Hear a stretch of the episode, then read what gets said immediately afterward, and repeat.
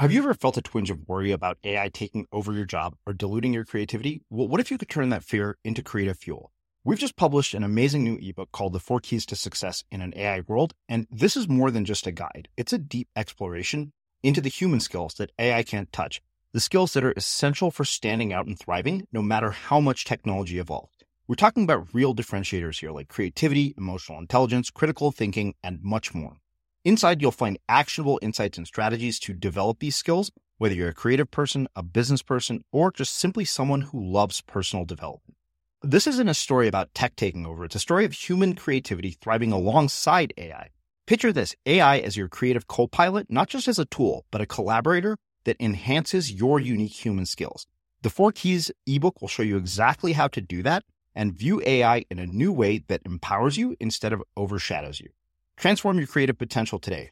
Head over to unmistakablecreative.com slash four keys. Use the number four, K E Y S. That's unmistakablecreative.com slash four keys and download your free copy.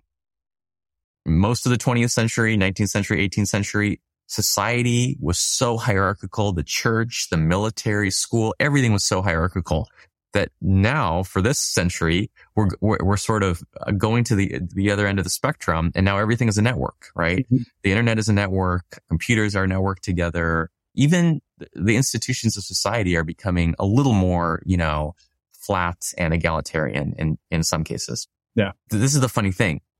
In a way, my work is a provocation because it says, wait a minute, you guys, networks are wonderful. Yes, they're good. Let's use them, but let's not throw the baby out with the bathwater. There are still some uses for hierarchies and that, that's kind of controversial in this day and age. but for your specific point, here's what I'll say is I think for most people's second brain, which to me is not just one app, I really, I really insist that your second brain has to encompass all the different digital tools you use. I think for some of them, networks are more powerful. For others, you have to use hierarchies. I'm Srini Rao, and this is the Unmistakable Creative Podcast, where you get a window into the stories and insights of the most innovative and creative minds who've started movements, built thriving businesses, written best selling books, and created insanely interesting art. For more, check out our 500 episode archive at unmistakablecreative.com. Tiago, welcome back to the Unmistakable Creative. Thanks so much for taking the time to join us. Thank you, Srini. Good to be here. Yeah, it is my pleasure to have you here. So you have a second book up out, uh, the follow up to building a second brain called the para method, all of which we will get into. But I was trying to think back to what I haven't hadn't asked you before because this is your third time on the show. Uh, and I realized I never asked you this. What was the very first job that you ever had? Uh, and how did that end up impacting what you've done with your life? Yes. Yes. You know, I've never been, by the way, I've never been on a show three times. This is the very first. well, anytime I have somebody back multiple times, it's because I have a lot of respect for the work they do and they've had a profound impact on my own thinking. So yeah, same, same. Uh, I feel like this is coming back home because in some ways, this is how it all started. That that first episode was uh, maybe the first podcast episode that really went far and kind of opened doors for me. So, uh, so, so thank you for that. Yeah, of course. Um, let's see. What was your question again? First job.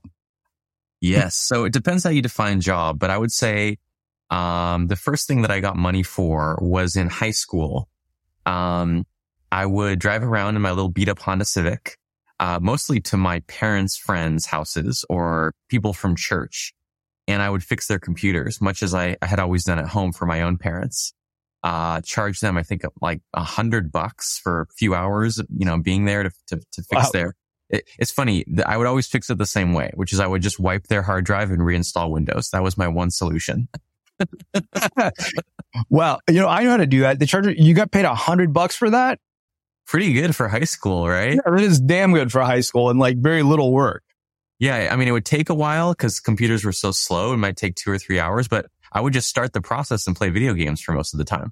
Wow. So you basically, your first job was getting paid a hundred bucks to play video games is what we what you're really telling us. Yes.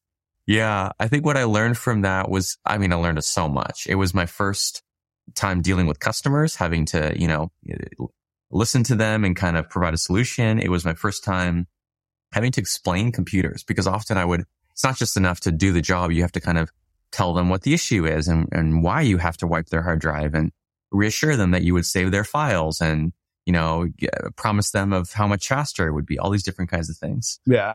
Um, and I think I also learned how incredibly poorly most people, um, even well-educated people, worldly people, highly capable people with, you know, with high-powered careers, um, who are, you know, the kind of person who lives in Orange County where I grew up is, is, is like that. How they, they just utterly don't understand the first thing about computers. Yeah. Well, I, I mean, I think that that really kind of sets us up perfectly to talk uh, about the new book. But one thing that I, I wonder, you know, as I was saying to you before, I felt like, uh, you know, I really loved the first book. Whereas, you know, you and I were just saying that this book really probably wasn't meant for me. It's meant much more for the, the second brain beginner. But talk to me about like why this was sort of the natural follow up to the previous one. Yes. So there's, there's a few reasons that, um, I came out with the second book at all and especially so soon. You know, it was about a year after. Yeah, I noticed one. that too. I remember when it showed up, I was like, because I remember when you got the book deal, I thought, oh, this is going to be a little while, and then I saw it on my doorstep. I was like, holy shit, that was fast. It was six months from the first conversation with my publisher in February to the release in in August, like record speed. Yeah. Uh, so there's a few reasons. Okay. Um, I was just listening to the feedback and the reactions to the first book, and I noticed a few kind of recurring patterns.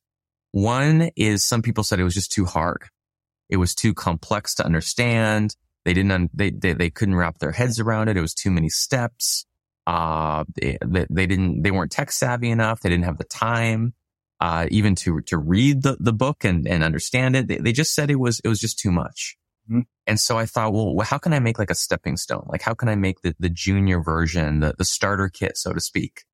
Um, and that ended up being, instead of trying to distill down the entire book and summarize the entire book, the best way to do that ended up being just get to, to, to really just get one technique, which is para, uh, which is how to organize, you know, notes and files and then just explain in the absolute most simple, easy to understand language how to implement that one technique.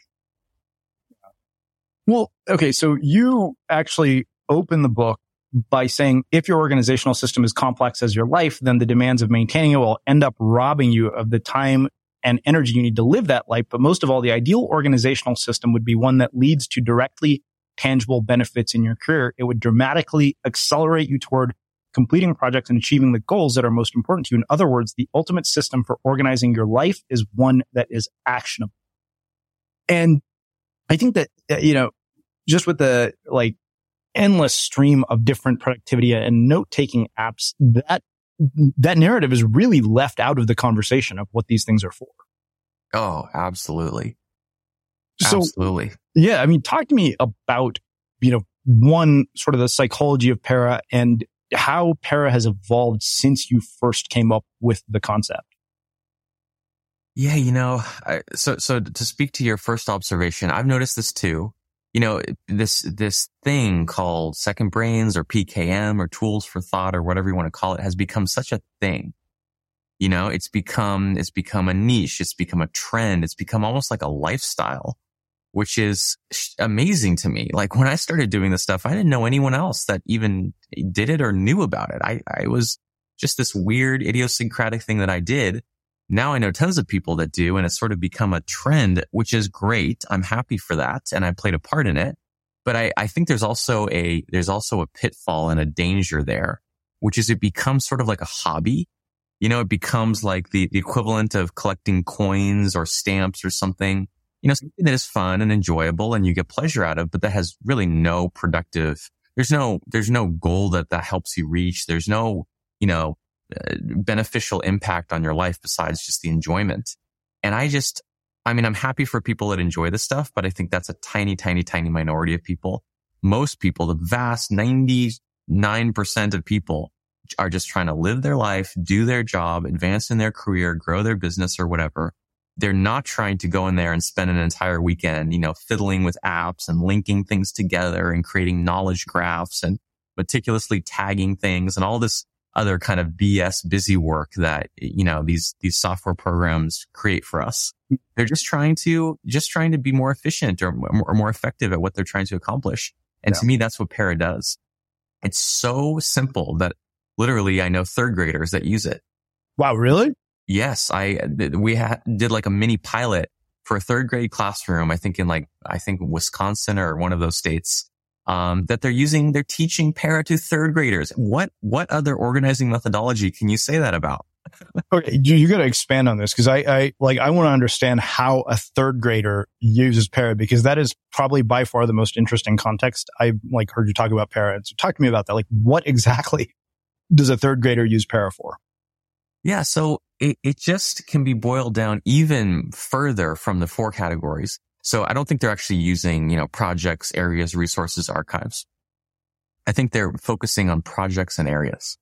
And I think they're just calling them, I, I, I forget the exact terminology, but it's basically like projects are like you, you, you do something such as an arts and crafts project and then you clean it up, right? There's like a setup and then there's an action you take and then you put it away, right? There's mm-hmm. a, a beginning and an end, a stop and a start, which a kid can completely understand. They understand yeah. the need to, you know, take out your little crayons and, you know, popsicle sticks and pipe cleaners and then the need to put it away. Yeah. But then there's areas which are like the duties of the classroom. Like they have duties, like they, you know, they, they, they fold the little like placemats after lunch. They water the plants that they have in the classroom. They, uh, you know, open the, the blinds on the window in the morning and then close them in the afternoon. These are sort of like recurring responsibilities. You know, it's a very, it's a very low level responsibility, but still they understand that idea that there's some things that don't begin and end that are basically continuous that you always have to do. Here's a cool fact. A crocodile can't stick out its tongue. Another cool fact, you can get short-term health insurance for a month or just under a year in some states.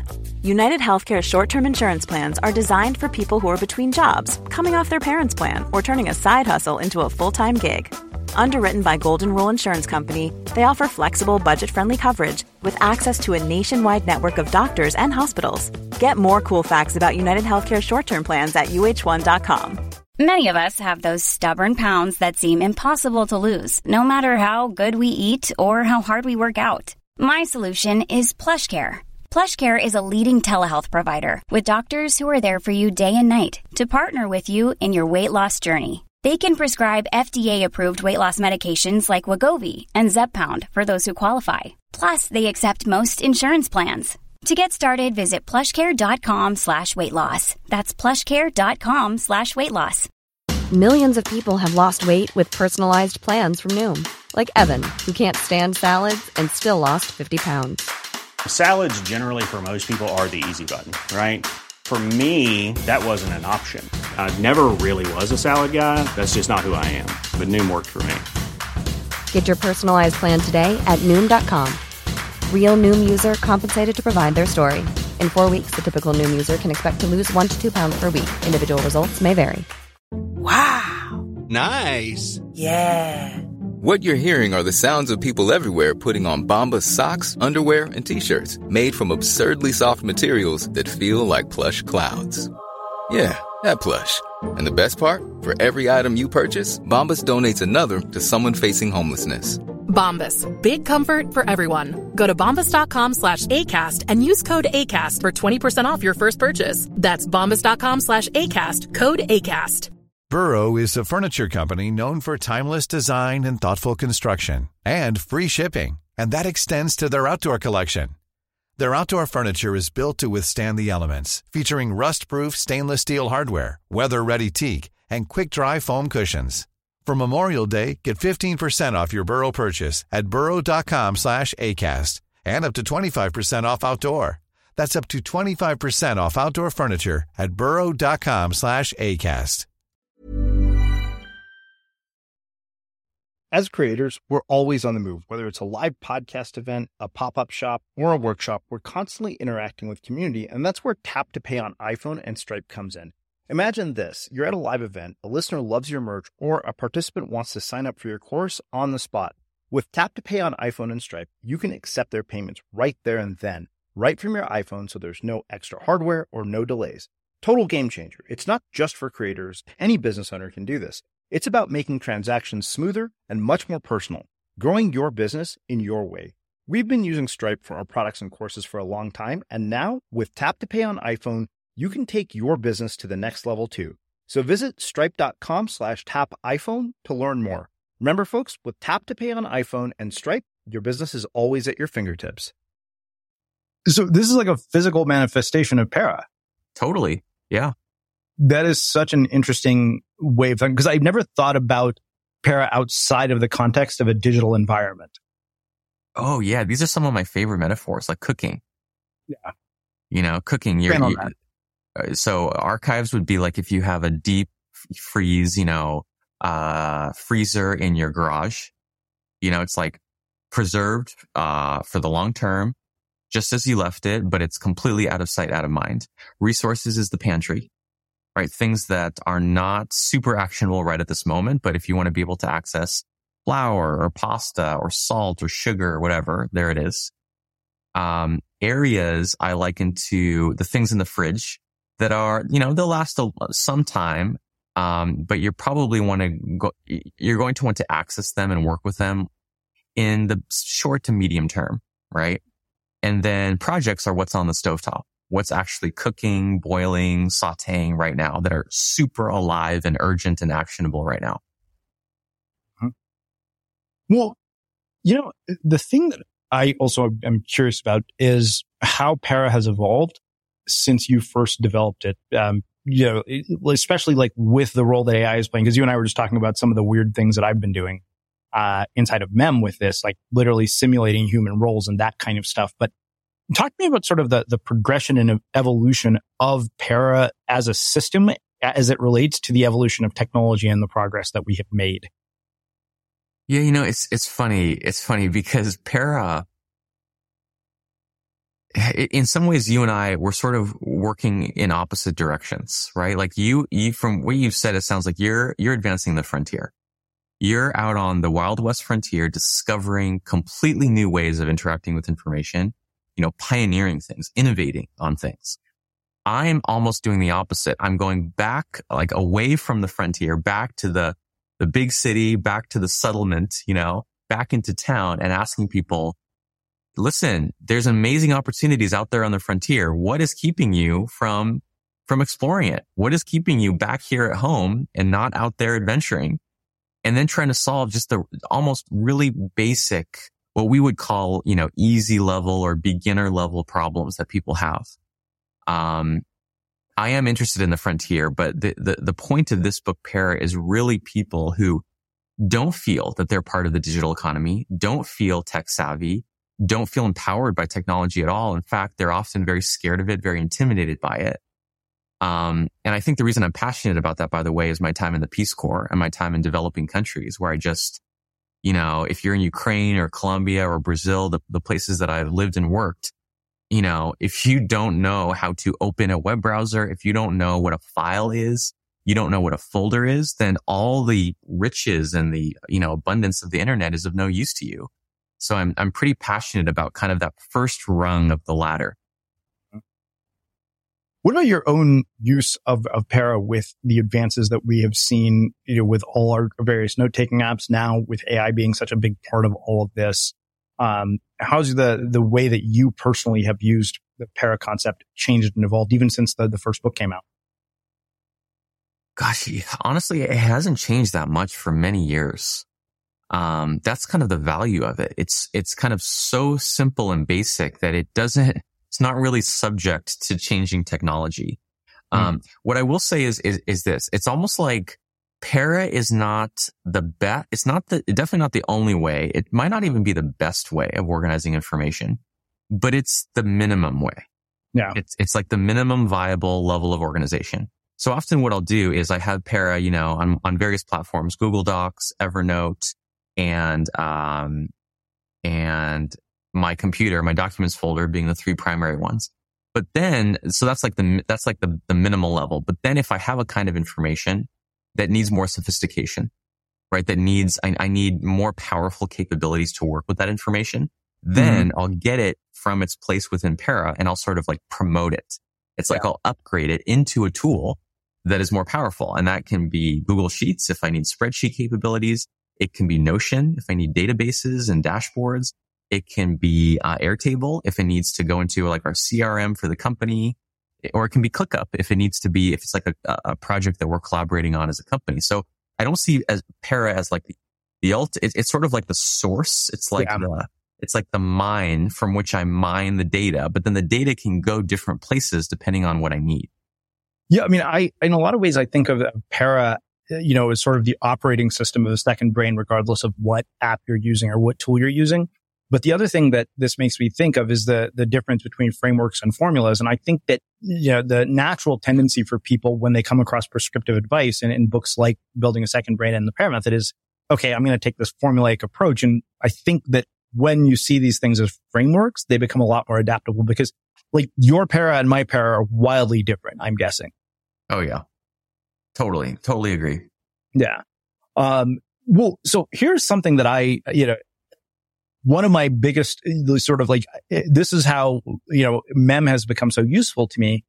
This is where eh, I want to talk to you about sort of the challenges of para because here's one thing that I found, uh, you know, with MEM, I have literally tens and thousands of notes and you made a distinction in one of your blog posts, which actually became a foundational principle by which I actually built my second brain in MEM, where you made this distinction between hierarchies and networks. And what I came to the insight that I came to was that hierarchies do not scale very well and that networks are infinitely scalable. So let me explain that in a bit more detail. And I, I want to kind of get your take on this. So what I found with Para was that, you know, if I had to organize 25,000 notes in a hierarchical structure, eventually it would fall apart. Uh, if I were doing that with Dropbox folders, for example, after a certain number, it just becomes a mess to manage and you're back to the mess that, you know, you were trying to fix in the first place, which is you're spending more time organizing this information than, than using it. Whereas in a network based system, because everything is connected, everything is accessible, and you yourself say that your goals are much closer to being achieved when all the information you need to execute, uh, your vision is right at hand in the book. So talk to me about this.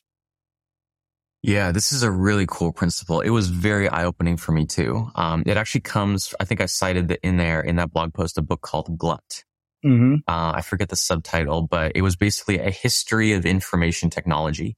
Yeah. Um, that I found so powerful. And he makes this distinction. I forget the author's name, but, um, that there's, there's kind of like these two basic structures that you see everywhere. Uh, like you said, hierarchies and networks.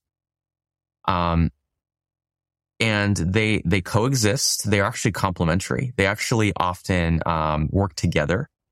Uh, some like one of one structure or the other is better suited to certain environments, right? So in some environments, hierarchies are more effective, more powerful. In other ones, networks. In other ones, networks. I think it's it's good to not. I think it's more help. It's more helpful. It's more empowering to not think of one as better than the other inherently, but more like they're tools better suited to different circumstances. Yeah. Um, I will say, and I think the, the author does say this, that we, we are definitely in an era, like this whole era of history is a network era, right? Like for centuries, hierarchy, I think about ni- most of the 20th century, 19th century, 18th century, society was so hierarchical. The, ch- the church, the military, school, everything was so hierarchical that now for this century, we're, we're, we're, sort of uh, going to the, the other end of the other end of the spectrum. And now everything is a network, right? Mm-hmm. The internet is a network. Uh, our computers are networked together. Even the institutions of society are becoming a little more, you know, flat and egalitarian in, in some cases. Yeah. Um, but you know, this is the funny thing. In a way, my work is a provocation because it says, wait a minute, you guys. Networks are wonderful. Yes, they're good. Let's use them, but let's not throw the baby out with the bathwater. There are still some uses for hierarchies and that, that's kind of controversial in this day and age. um, but to, to, for your specific point, here's what I'll say is I think for most people's second brain, which to me is not just one app, I really, I really insist that your second brain has to encompass all the different digital tools you use. Uh, I think for some of them, networks are more powerful. For others, you have to use hierarchies, right? Like the documents folder on your computer. Um, you still need that. There's still some files that are just boring, kind of dumb files you just have to keep. And I think, I mean, there's, there's really not a very good way of having a network on your computer file system. Yeah, there, there really isn't. Like right? I, I, you're just sort of left with the hierarchy. And I think Para is the best way to do that. Yeah. Now, I think knowledge and the way you're using it is definitely one of the most obvious use cases for networks, mm-hmm. right? Like ideas really specifically benefit from not being siloed, not being just in one place, being linked together, being uh, tagged, being sort of part of these emergent structures that kind of arise. Um, my only hesitation is it depends on the person. Some people just are, are not quite ready for that or they get overwhelmed by that. The just, just the, the mental model of what is a network, how to work with a network, how to be, how to make an, a network of ideas effective, I think is, is still a little bit on the frontier. It's still a little bit advanced for a lot of people. One size fits all seemed like a good idea for clothes. Nice dress. Uh, it's a, it's a t-shirt. Until you tried it on. Same goes for your health care. That's why United Healthcare offers a variety of flexible, budget friendly coverage for medical, vision, dental, and more. So, whether you're between jobs, coming off a parent's plan, or even missed open enrollment, you can find the plan that fits you best. Find out more about United Healthcare coverage at uhone.com. That's uhone.com. There's never been a faster or easier way to start your weight loss journey than with PlushCare PlushCare accepts most insurance plans and gives you online access to board-certified physicians who can prescribe FDA-approved weight loss medications like Wegovy and Zepbound for those who qualify.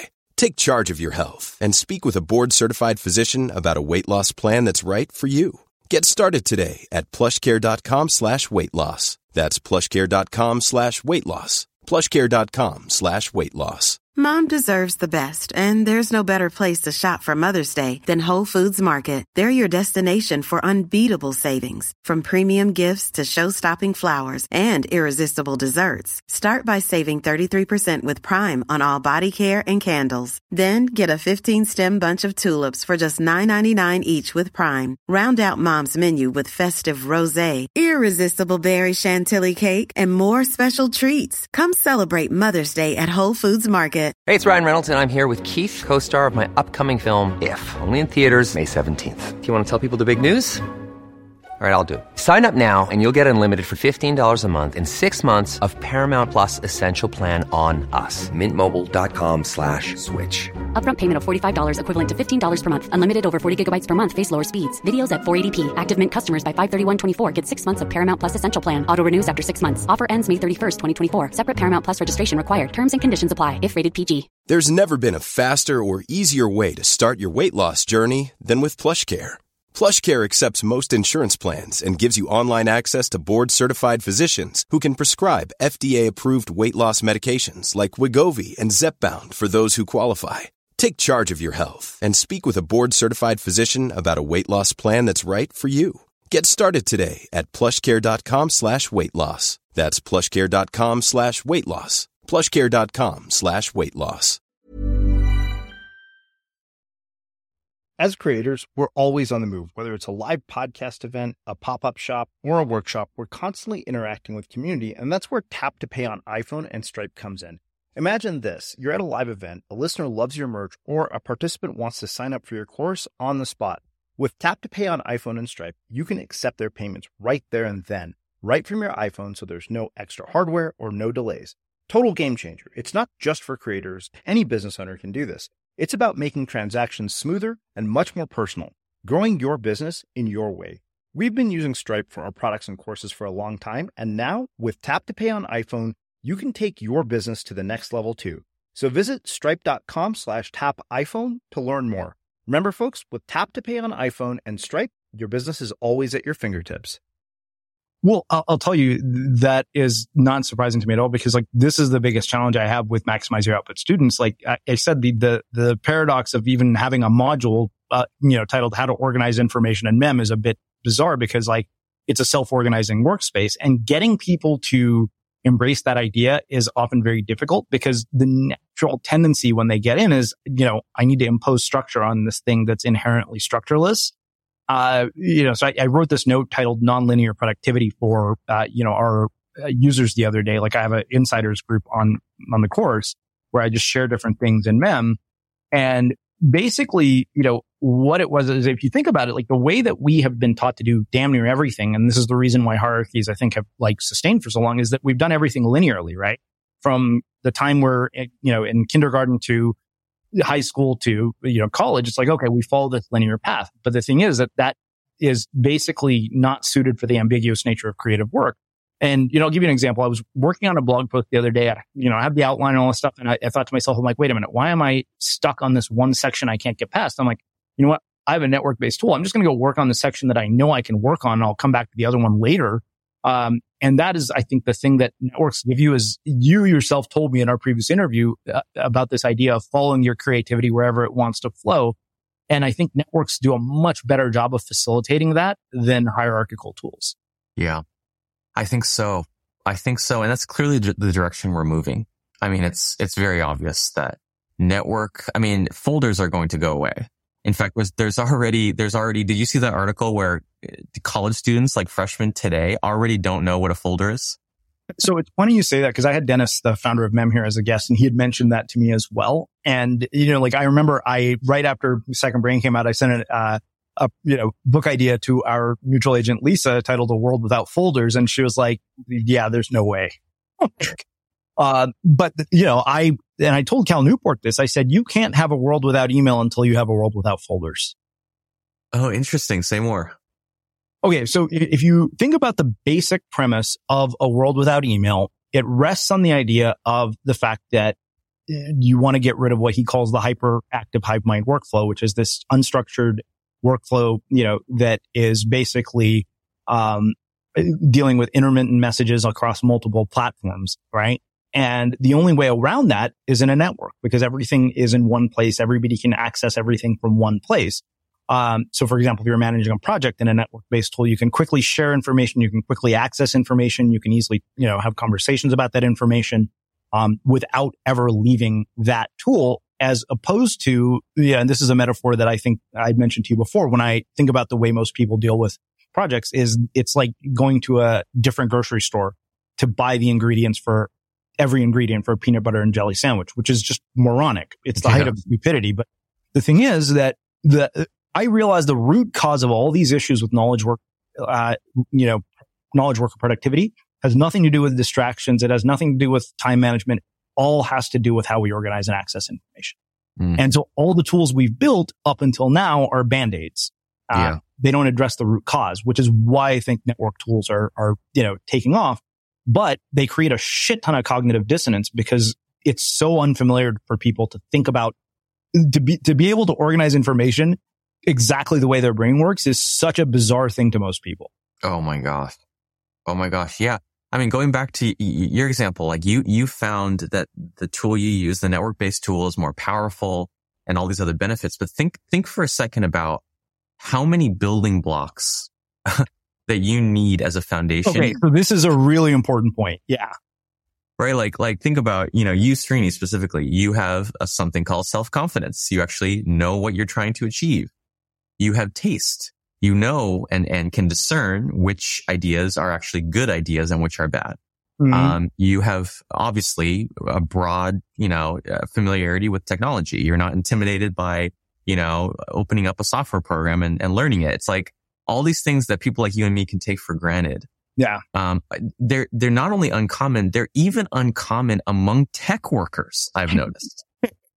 it's crazy. Well, there's, there's um, people in the middle of the tech industry yeah. that you, you just, I don't know if you've ever like look, looked over, if you look over the shoulder of the typical even tech worker, how they use their computer, it's baffling. Like yeah. they don't know the, the, the first shortcut. They don't know things that, that uh, just you didn't even think someone could not know. yeah. Oh yeah. Well, I think that, you know, to your point, like you made a really critical point here about the foundation because this is the biggest thing about a network that makes it so hard to understand the value is that it doesn't really work well until you hit a critical mass of knowledge inside it. Uh, mm. It's literally network effects applied to notes is what I've described it as. I said, look, mm. you think about Facebook, right? Facebook would be useless if other people weren't on Facebook. And, you know, people say, oh, like, how can I connect my ideas? I'm like, well, you need other ideas to connect them to. So I came up with this idea called the three stage knowledge generation cycle, which is basically critical mass of knowledge, which is roughly 50 to 60 notes, but you know, uh, sufficient, which is like 500 and then abundance, which is like 5,000 plus. And I said, when you get to abundance inside of a network based tool, that's when you can create at the. Mm. Yeah, that that's the power, but also the, the difficulty. Absolutely, because it's like exactly. And in fact, that's that's true broadly across these sort of information management tools. Mm-hmm. Is there's typically a big upfront investment. Yeah. Right to download the thing, learn it, change your habits and behaviors and workflows, start adding to it, organize that stuff, and then eventually, we promise you will get these benefits.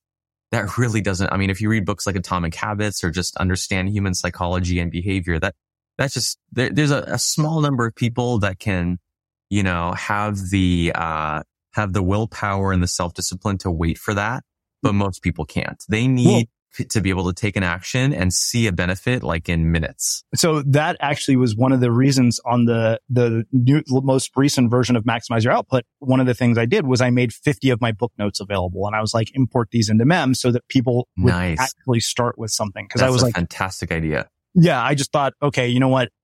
Because I realized I'm like, I'm working at an advantage that they don't have. I'm like, how do I give them some of that? And I was like, oh, this is simple. I'll just make my book notes from the most relevant books to this course available. So there's like 60 book notes that they get, um, as part of the course that they can automatically import into Mem and start using Mem's AI to interact with those book notes. That is, oh my gosh, gosh, Mem itself should do something like that.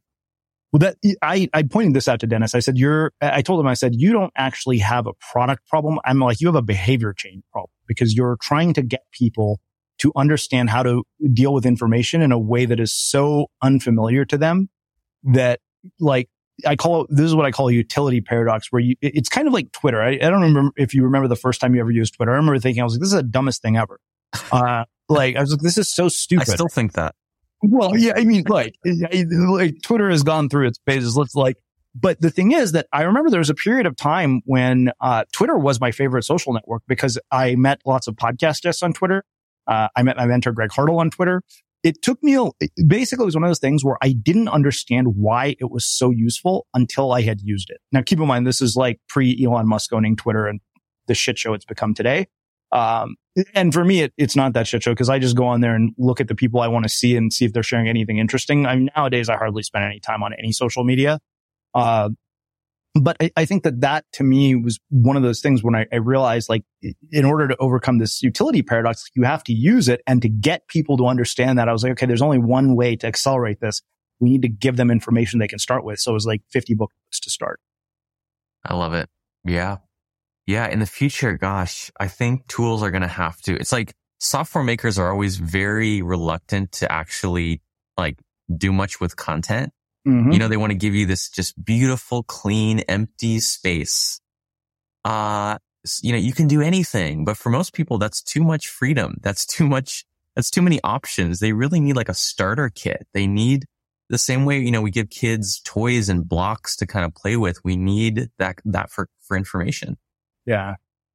Okay, so let, us talk about two things. One, uh, I want to spend a little bit of time hearing your own insights uh, and opinions on sort of the role that AI will play in the future of Para. Um, obviously, for me, it's been instrumental. Like I was telling you, I can do a lot of the things that are inside a second brain using the AI inside of Mem. Like I can create, you know, automatic outlines, that kind of stuff in one click. Uh, but I want to hear your thoughts on that. Like, one, what is that going to be like? And let's finish this up with, you know, one very concrete example. You wrote a book in six months. Talk to me about how Para played a role in writing the Para Method. Yeah, totally. So a couple things. Um, I noticed that I, I work with AI every day, mostly ChatGPT. Uh, and so does the team. I've, I've just been amazed. I've never seen a whole new category of, of, you know, tool get adopted so fast in, in my company. Uh, we, t- we depend on it so much. And so I'm sort of observing how we, how we use it. And I noticed, okay, so with these tools, you have to, maybe not the case with Mem because it's right there within the software, but with ChatGPT and the chat tools, you have to provide context. Yeah. Right. Like that, the, the quality of the answer you get depends just as much on, you know, the context you provide, the guidelines, the examples, the, what tone of voice you want, like giving it an identity as it does on the intelligence of, you know, the underlying model. Mm-hmm. And so, and so what does that look like? Well, today that with things like ChatGPT, that looks like getting a bunch of text and dropping it in a text prompt, right? It's copy and paste basically in a funny way. We're like back to the origins. Like it's such a simple, you know, tool of copy paste.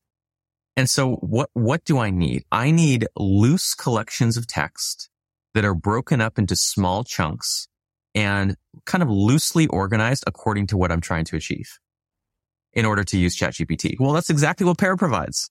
Mm-hmm. Like, well, that's why I want you to convert to Mem because it eliminates that. That's why I've been trying to get you over my to the dark side. I'm like, hey, you know what? Although I saw you have a complimentary tweet about Mem, I was like, and I think they even shared that in their newsletter. Nice.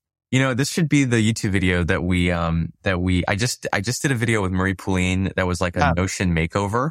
Mm-hmm. Uh, but you, but I don't use Mem, so we can't do a makeover. So ours should be like you basically like uh I'll build your second brain from scratch. Ooh, that's a good one. Look, I'll rebuild your second brain from scratch. How about that? Let's totally do that. Yeah. All right. Yeah, that sounds fun. Like that sounds like an interesting challenge. Like I'll need a bunch of information beforehand. But I think to your point, like uh the context matters so much. Like I ended up writing an entire chapter in the artificially intelligent creative about how to communicate with AI because I realized it was like learning how to talk to AI is going to be a skill in and of itself. Oh yeah. Cause I, you know, I had a cousin who's an electrical engineer and he said, you know, he said at the end of the day, 50% of this is still dependent on human input. And I remember talking to my friend Matt and he would get frustrated with the responses he was getting. I was like, you sound like a moron. What did you expect? I'm like, and I said, the thing you got to realize, it's like, it's basically like delegation of tasks. If you do a shitty job explaining how to complete the task and the person who completes it does a shitty job, whose fault is it? It's yours. Yeah, totally. And that's the same thing that applies to communicating with AI. Yeah, you know, I actually find uh, a lot of lessons that I've had to learn about people management uh, as I've built a team over the last couple of years also apply to AI. Oh yeah. Well, I mean, as I said, you know, I'm literally simulating human roles now at this point, thinking, okay, you know, I asked, because you know we had these album covers and I wanted to know if it would be possible. I was like, this cannot be this hard. It's literally just a sketch of a person with a cool background and some text. And I found a way to literally use a series, and this was all with the help of ChatGPT, to convert a headshot into an illustration, create a custom background, and apply the text in 10 seconds. And I'm like, wait a minute, this means we can get rid of a $400 a month service. Damn. Yeah. I know. You know, I have a similar example. We are uh, launching our building a second brain self-paced course in Portuguese um, because I just launched my my book in Portuguese down there in Brazil, and we were just about to, I mean, translate the entire, like, make a transcript of the course, translate it to Portuguese with a professional translator, proofread it, get a studio, get all the, the, the cameras and mics and everything, re-record, and then have to re-edit and re you know, recreate the entire course from scratch. Yeah. And then someone sent me this tool called HeyGen. Uh, it's just a video on, on, on X that I, that, that, that I saw where it will not only dub your voice in a different language. Oh, holy shit. Seriously?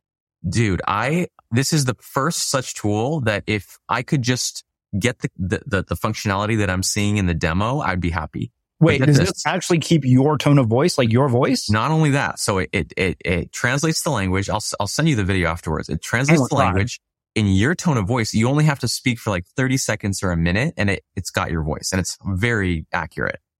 But then it changes your, the movement of your lips to match the new language. Okay, my thought. The reason I am so curious about this is because I have thought for the longest time. I'm like, one of the most underrated growth hacks that we potentially have access to is making unmistakable in other languages. And I was like, if we can translate it into Hindi and Spanish, uh, and make it available and make it sound exactly like it does in the podcast, I'm like, that would basically open up half the fucking planet. Oh, dude, it's, it's for every creator. This is the biggest, this is the lowest hanging fruit. I mean, just imagine, think about, you know, Uh, what percentage of the world speaks English? It's probably just like half or something. No more than that, I'd say. I don't, I don't actually know, but all those people, I mean, this gets back to my mission of like, think about if you're a person out there and you don't speak English. The internet is close to you practically. Yeah. What can you do with tech, with online if you don't speak English? And, and we can unlock that door for them just using these AI tools. So what is it called? I'm going to have to download this right after we're done because I'm so like this is a moment, this is one of those last sort of things I've been like waiting for. Cause we've talked to our team at Acast. We're like, look, I'm like, I'm Indian. We need to make this available in India. Yeah. First, let me send you the video. Well, I should do this later when we're not recording, but I'll send you the video demo. And then I actually just got in touch with their head of marketing, like not five minutes before getting on this call and emailed them. well, make an introduction then, please. Yeah. If, if I get a response, cause it's, it's unclear if it's released for the public yet. That's the only thing. Okay. Well, like I said, make an intro because I have a pretty compelling use case. Totally. Uh, so l- let's finish up with one final thing because I know you got to go, get going here. One thing that you said, I think, towards the end of the book, which I think was really uh, telling, you said knowledge has been commoditized and made universally accessible first through search engines and now through increasingly advanced artificial intelligence, which means there's no advantage to knowing any particular piece of knowledge anymore. We're now entering the era of the wisdom worker. Sounds to me like that could be your next book. That's um, what that's what my agent said. Literally, I, as I read that, I thought the era of the wisdom worker. That's the next book. Um, the like I said, because I I've been thinking about you know like another book on on organizing information called the Network Mind, which would be all about network thinking and how it's completely transforming all of this. But talk to me about this idea of the wisdom worker, what it means, and what are the implications of it for the future of knowledge work. Yeah, absolutely. Absolutely. I mean, I haven't fleshed out that idea to be honest. It kind of just suggested itself, but I, I think what I was hinting at is where I'm, I'm at currently, which is really that I find almost every problem that I'm working on and every kind of major challenge in my life and in my business, uh, is a personal growth problem that mm-hmm. personal development, like real, you know, deep personal growth is kind of the bottleneck to everything in my life. Uh, and I'm doing, and I've done so much for that. Everything from, you know, meditation and going on meditation retreats to doing a ton of coaching work with uh, a friend and mentor of mine, Joe Hudson. You might have heard me mention um, that I've worked with a lot. Uh, in about a month, I'm going on my first ayahuasca retreat in Colorado, which is kind of part of that. I find that it's, it's funny, like with the team now, the team does everything. You know, we have, I have Monica, my COO. She, she handles the day to day business to the, to the extent that many days I'm almost like, well, what am I for? What is, what is my purpose here? And I find that one of the har- highest ROI things I can do is to just keep finding my blind spots, my baggage, my traumas, my, you know, just things in my psychology because the the company and the team and my work in general is an extension of my own psychology. It just is. So I find when I unlock that in my own self, suddenly in the internal world, suddenly it gets unlocked in the external world. By the way, do you want to know what the synopsis for the era of the wisdom worker is? Because I literally just typed it into Mem while we were talking. I Tell cut me. and paste that quote. the era of the wisdom worker is a compelling exploration of the shifting landscape of knowledge work and in the 21st century. As knowledge becomes commoditized and universally accessible through search engines and advanced artificial intelligence, the book argues that the advantage no longer lies in knowing any particular piece of knowledge. Instead, the book posits that we're entering a new era, the era of the wisdom worker. In this era, the true advantage lies in not what we know, but in our ability to apply wisdom, the deep understanding and realization that comes from experience, introspection, and a broader comprehension of how different elements interconnect and influence each other. This book explores how this shift impacts various aspects of life and work from decision making processes to leadership style, from personal growth to collective evolution. It offers insight into how we can navigate this new era, cultivate wisdom, and redefine success in the workplace and beyond. Wait, did you write that or did the AI no, write it? I wrote that while we were talking. I just because I wanted to, when I read that, I said this might be your next book, and you're like, I don't know what the synopsis is, so I was like, okay, let me give you an idea. Let's see what uh, MemChat comes up with. Oh my gosh, but how did you did you get a transcript of what I was saying and then just pop it right in? No, I had the quote inside of Mem, so I just literally typed, "Hey, turn this into a synopsis for the book, The Era oh of the Wisdom Oh my Worker." gosh, send that to me. I will. I don't have to spend a month writing a proposal now.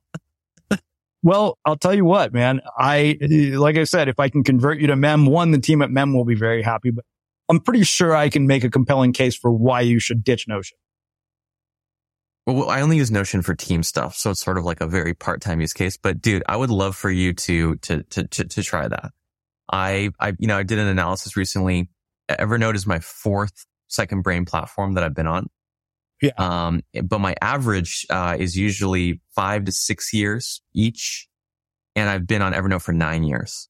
So it's a little bit long in the tooth and I'm sort of like open. I'm more open to switching than I had been in the past. What if I told you I could basically bring all of that information perfectly organized, accessible and usable at the AI within 10 minutes? I want to see it. I want to, I want to see, see what it looks like. Yeah, I can do that for you. Like in literally, that's something I can do in 10 minutes because it's Evernote. It's super simple.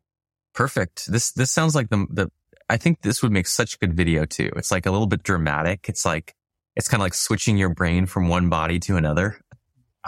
Well, I'll show you the trailer that I did for Maximize Your Output. And I literally used Mem's AI to come up with the like wording and all that. I was like, I want you to make this feel like an Apple commercial. Oh, send that to me. I'd love to see that.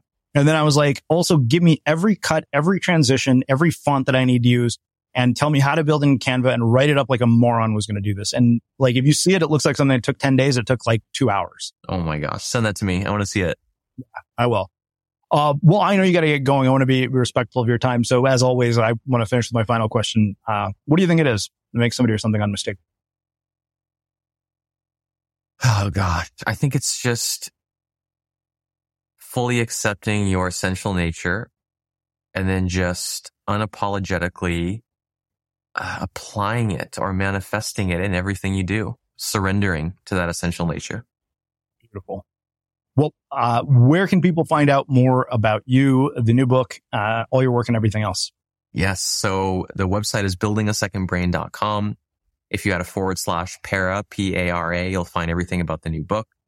Um, you can also go to buildingasecondbrain.com for my first book, for the YouTube channel, blog, podcast, all the usual suspects. Uh, and I just encourage your listeners to, if there was anything they heard in this conversation, whether it was, you know, we talked about super advanced stuff, but also very basic stuff.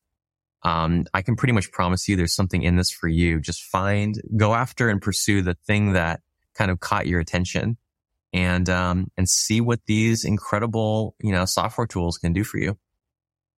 Amazing. And for everybody listening, we will wrap the show with that. Ever catch yourself eating the same flavorless dinner three days in a row?